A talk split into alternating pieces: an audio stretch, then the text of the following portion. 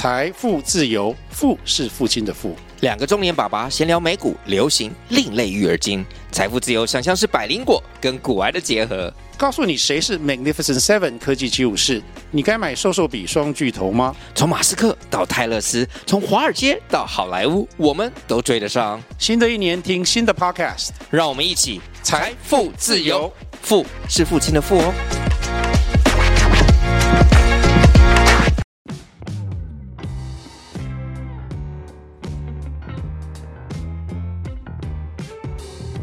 大家好，我是租寓的共同创办人 Sean。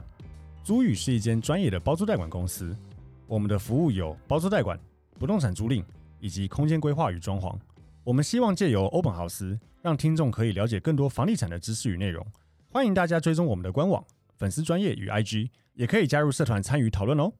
Hello， 大家好，欢迎大家收听 Open House Open House， 我是 Sean， 我是 Tim。 今天我们是房产周报的时间，整理了五则新闻跟大家做分享。哦、那我们盘点一下今天要讨论的新闻、哦、第一个是关于艺人郭富城的姐姐，然后他找了清洁人员帮忙打扫他的房子，结果发现房内价值百万的财物不见。这个我们可以讨论一下，我们有没有遇过这样子的问题？嗯，然后第二个是关于这个央行升息半码，这个到底对房贷族或甚至对租屋族有没有什么影响？我们分享一下我们的看法。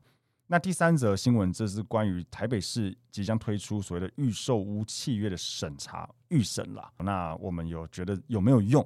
会不会呃健全这个预售屋的市场？第四则是关于预售屋购买的纠纷，有五位买房子的买方买了大概一千四百万的预售屋，结果盖了快三年没有交屋，直到其中有一户跑到现场发现，哎，已经在装潢了，才知道建商已经把房子卖给别人，等于一屋二卖。那这我们也来讨论一下这个新闻。那再来第五则是关于大楼主委跟住户起纠纷，有主委到住户家门口骂三字经、飙骂脏话、消磁门锁之类的，然后最后还带黑衣人来打屋主。那我们来讨论一下关于这种状况该怎么处理。那我们今天来分享第一则新闻哦，有关于刚刚讲的郭富城的姐姐在政府提供的低收入户公寓住了多年啊，然后因为房子都没有打扫变垃圾屋，于是他找清洁人员来打扫，结果发现屋内的价值百万的财物不见了，因此控告清洁人员偷窃，并拒绝支付清洁费。但是清洁人却否认有偷窃的事实，他暗指是、呃、这位郭小姐不想要付清洁费才会有这样的指控。嗯 ，OK， 那针对这样子的状况，以我们的经验会来怎么做建议呢？我会觉得很奇怪，为什么郭富城的姐姐住在政府提供的低收入户公寓多年？哦，以这个我觉得还好啊，超多那种人怕猪名猪怕肥，就是你有钱了之后，你的亲属就会来哦，跟你像吸血鬼一样，到最后变得不往来、啊。了解，还是他低报他的收入？啊、不可能，不重要。但是他房子太久没打扫变成垃圾屋、啊嗯、好吧，这个人行为我们 不,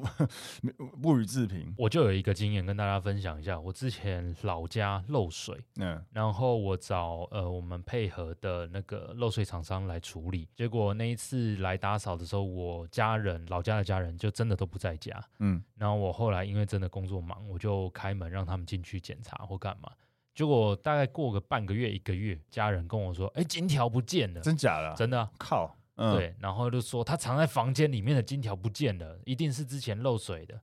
我想说已经过了半个月一个月，我怎么去跟人家讲这个事情？而且我有告知你会有人来检修、啊嗯、当然因为好了，我工作太忙，我没有跟他们说，我没有办法待到整个结束。但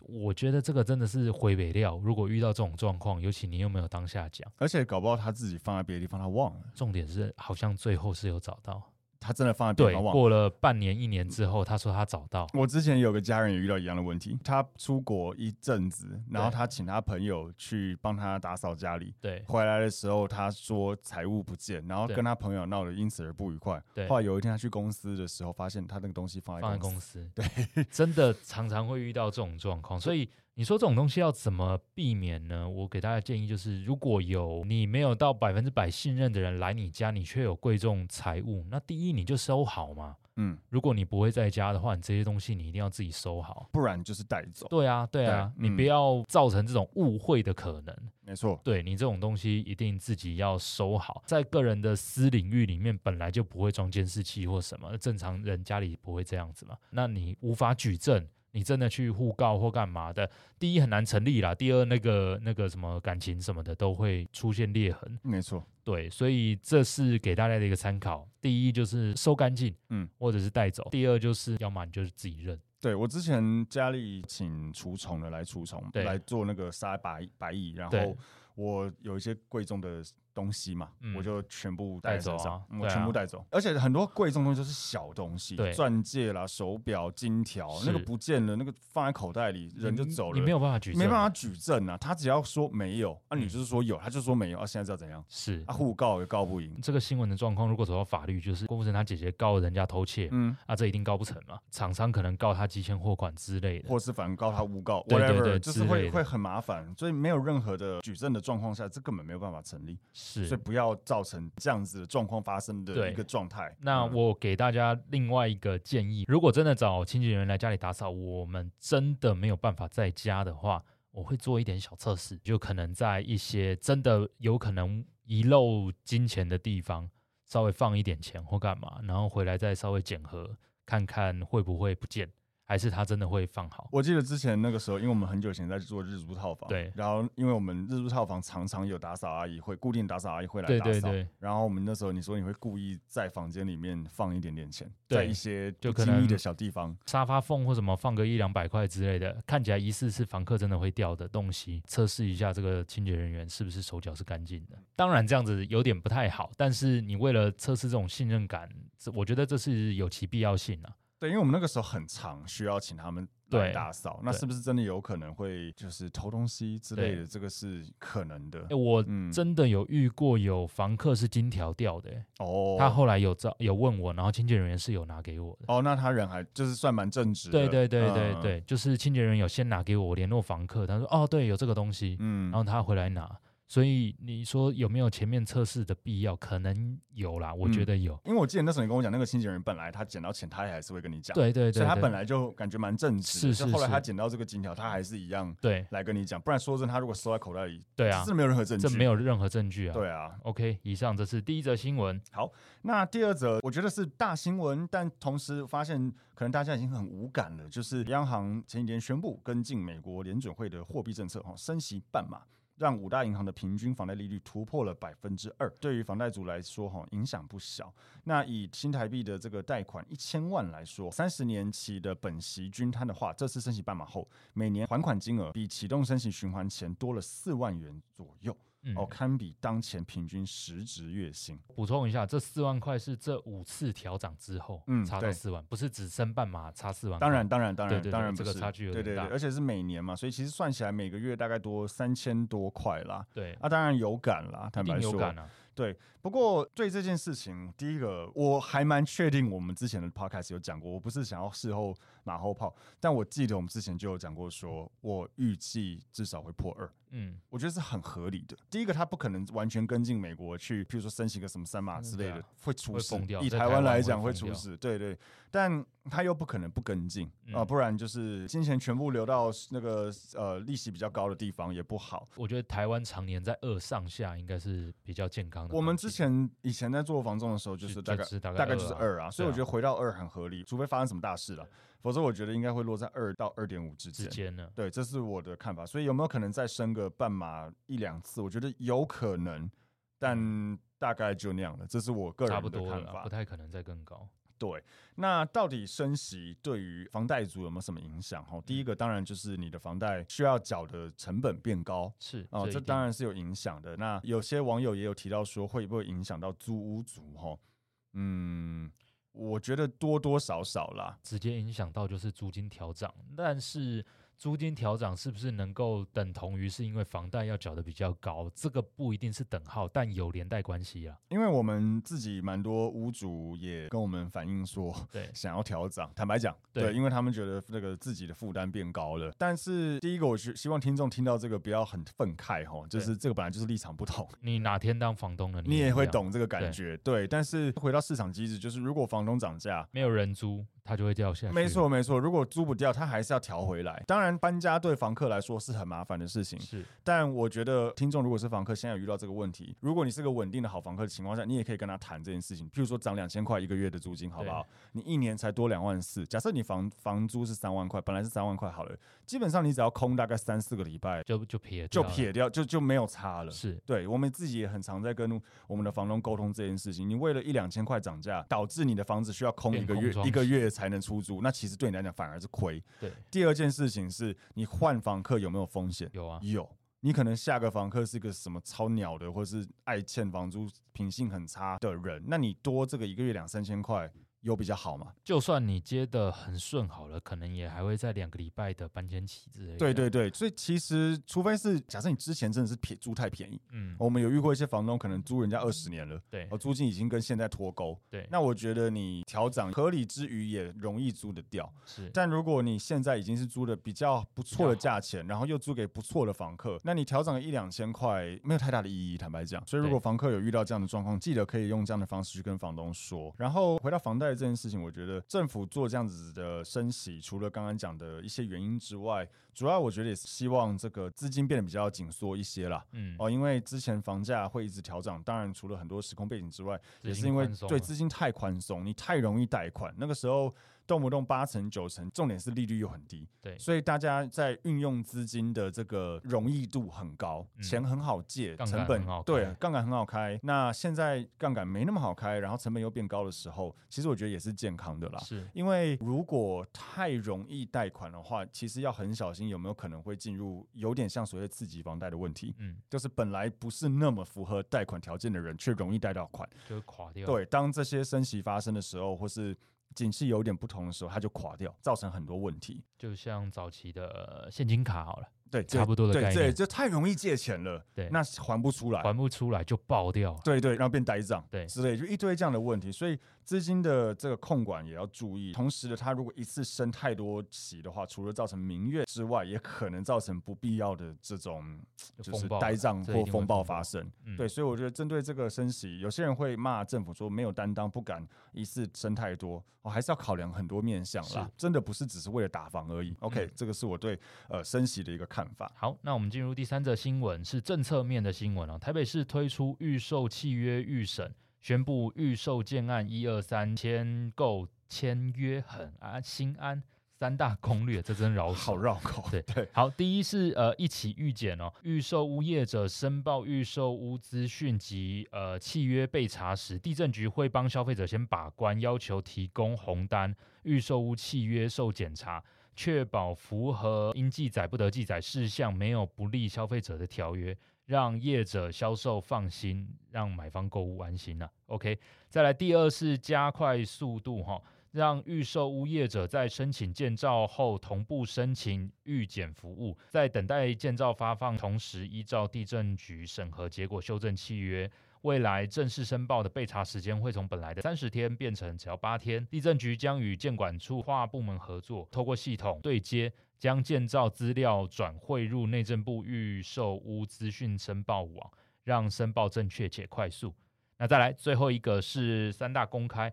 经过地政局备查完的预售屋建案资讯、红单、契约、全部等资讯都会公开在台北市地政找房 Plus 的一个网站上，提供消费者正确的即时资讯，保障交易安全。 OK， 以上。它这个是针对预售屋合约的预检就对了，对，预售屋合约、红单，然后加快他们这个预检平常申请的流程了。不过他如果已经在建造申请的时候就要预检很早，欸，对啊，等于房子要准备盖的时候就已经就先把这些东西送进去一起查了。这要看了，有可能要签约的时候，嗯，当然他如果是真正的预售屋，他可能是呃。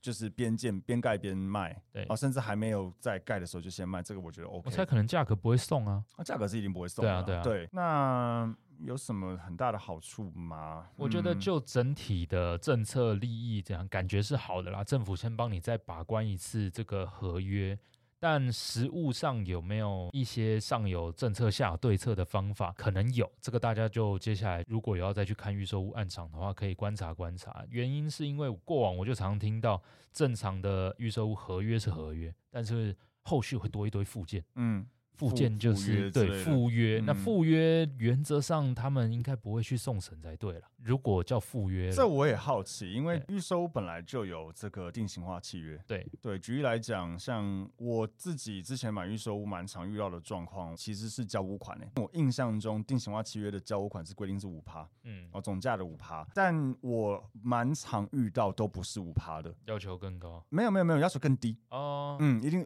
建商一定要求更低，呃，譬如说他可能是十万、五万，我都听过，我两趴我也听过。那对买方来讲，为什么想要要求高？是因为他会觉得越高比较有保障。举例来讲，就是我要交屋的时候，他会做交屋前的验屋嘛。对。那验屋的时候，如果买方有什么意见，或没有验过，觉得有问题，他可以选择不给。那个 百分之五 的总价也是蛮高的啦。对。对建商有一定的感受，会痛，嗯、他要处理。可是如果只有五万或十万，建商可能就、啊、算了，你不给就算之类的，不痛不痒嘛。对，所以我就好奇说，因为真的很常遇到不是 百分之五 的合约，那如果在前面就预见，政府会不会要求业者一定要跟随定型化契约的一些条款？因为很多消费纠纷其实是在后面才发生的、啊。对啊，所以我才说会不会实际到时候签约有一堆附约？对啊，这是消费者大家自己要看清楚。另外立特约条款，那个你没有办法预查嘛。还有一个就是他讲的这个台北地震找房家，我们自己有看。看过一下、嗯、其实我觉得是好的了，但我的意思我想讲的是说，就是其实现在资讯真的很透明，对，可是我发现大家都不太会用，大家不习惯去找资讯，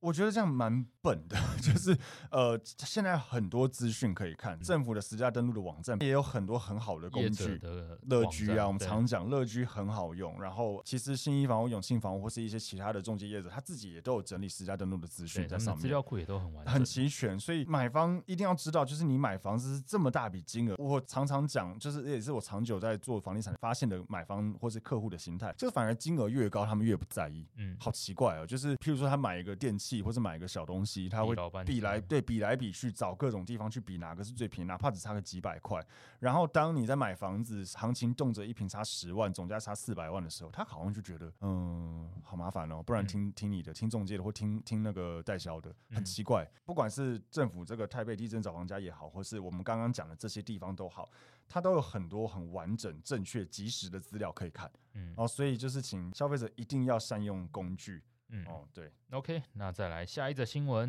跟刚刚前面的新闻有点关联，就是预售屋遭义务二卖，千万头期款难讨回。好、哦，发生在这个嘉义县民雄乡，哈、哦，有一个购物纠纷，就是五位买家共花了近一千四百万买预售屋，但房子盖了快三年都没有交屋，那直到其中一户人家，哈、哦。有一天就到现场发现，嗯，为什么我买的房子已经在装潢？然后跑进去之后，现场装潢的人还跟他讲说：“哦，没有啊，那个房子已经转卖，而且过户给别人了。”事后才发现说，原来建商把房子信托给某一位股东，然后这位股东又把房子这个委托给房仲销售，而且卖的价格甚至比他们当初买的价格还提高。哦，多赚了三千多万，所以这些五个买家合理的怀疑说，这根本一开始就是个骗局。是哦，所以我们可以针对这个做一些讨论。二零一一年就有规定说，买预售应该要走履保。对，所以这个部分以这一些民众来说，可能真的对法规不熟悉啦。当初他们签的合约，我觉得就有很大的瑕疵。然后再加上他们说、嗯、去查实价登录没有嘛。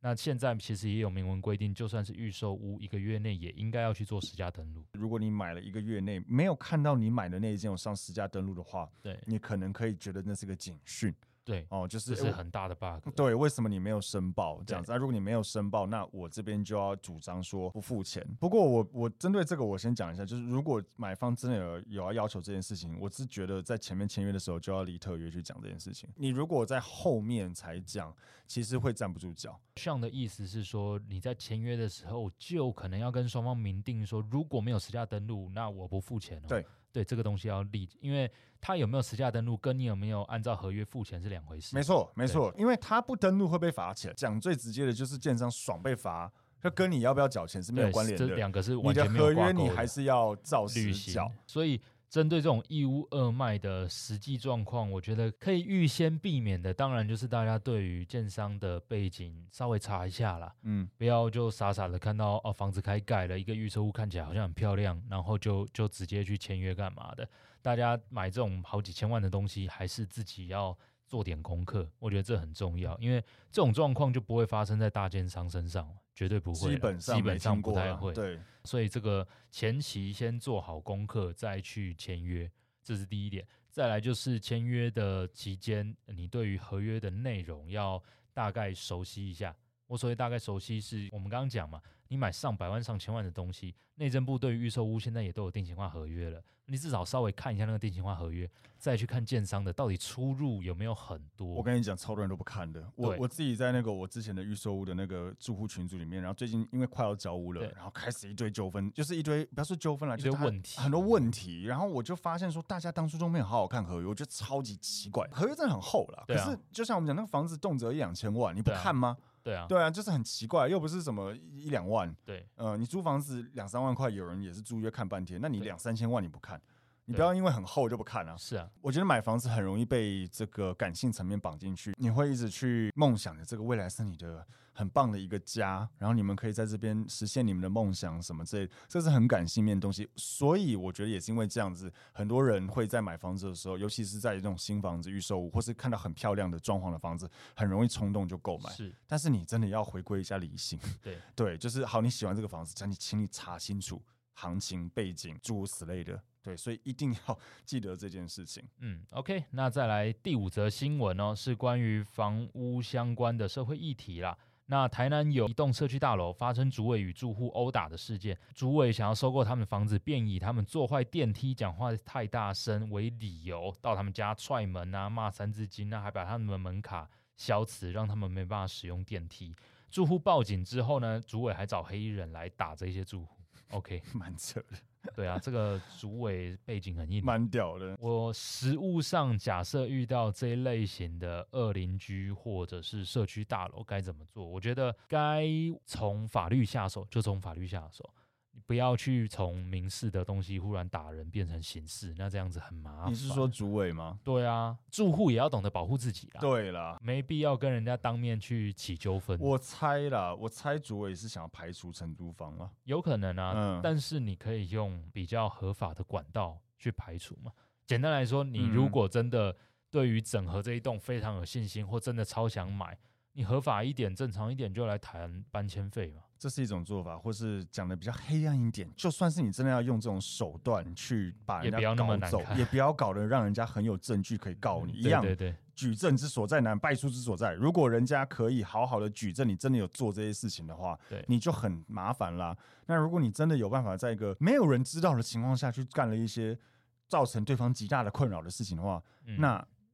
人家也告不了你嘛。是啊，对啊，这个东西我觉得 我, 我, 我猜他应该是想要就是透过各种理由去想要把承租方弄走。是啊，嗯，但是第一个在门口骂三字经，这个已经公然公然侮辱，对。对，然后在没有任何理由下把门禁消磁，这个也有强制罪的可能性。对啊，哦，因为我们之前其实也有遇过，哦，我们那时候是遇到有一间大楼，我们的分租套房被刁难，因为我们那时候会做一些月短租嘛，嗯，呃、租可能三个月、半年的，然后管委会想要开会说我们只能出租一年，对，但是因为这个是跟法规违背的，所以就没有过。后来他们就狂涨我们管理费，然后那个时候他们也有讲说要不让我们用二楼的电梯，因为我们是在二楼嘛。啊，当然对二楼来讲你可以爬楼梯啦，但就是这个就是不行的，这是完全不行的。对，我们有缴管理费，我们也没有做什么不该做的事情，所以以这个主委来讲，你不可以去销人家门卡，你也不可以去比如说偷偷换人家门锁，而这都是绝对不行的啦。这如果我是住户就提告，基本上直接告，直接就提告啦。那我只能说，就是住户真的要尽力的去保护自己，譬如说收证，从头到尾都要去收证，一定要收证。嗯，录影，主委来敲门，你就手机拿出来开始录影，就算他没有要找你干嘛，反正先录起来，保障自己。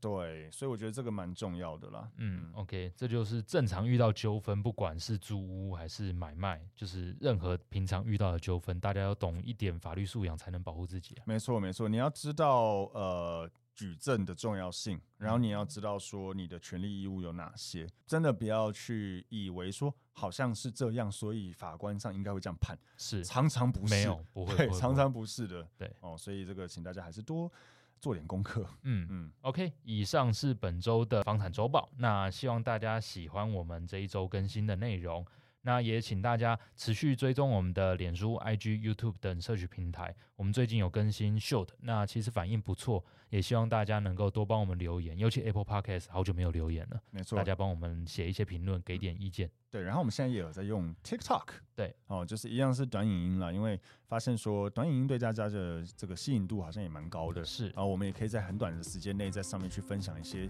小的知识，让大家比较好记，嗯、哦，所以请大家可以近期追踪我们，嗯 OK， 那我们今天的节目就到这边，谢谢大家，拜拜。拜拜。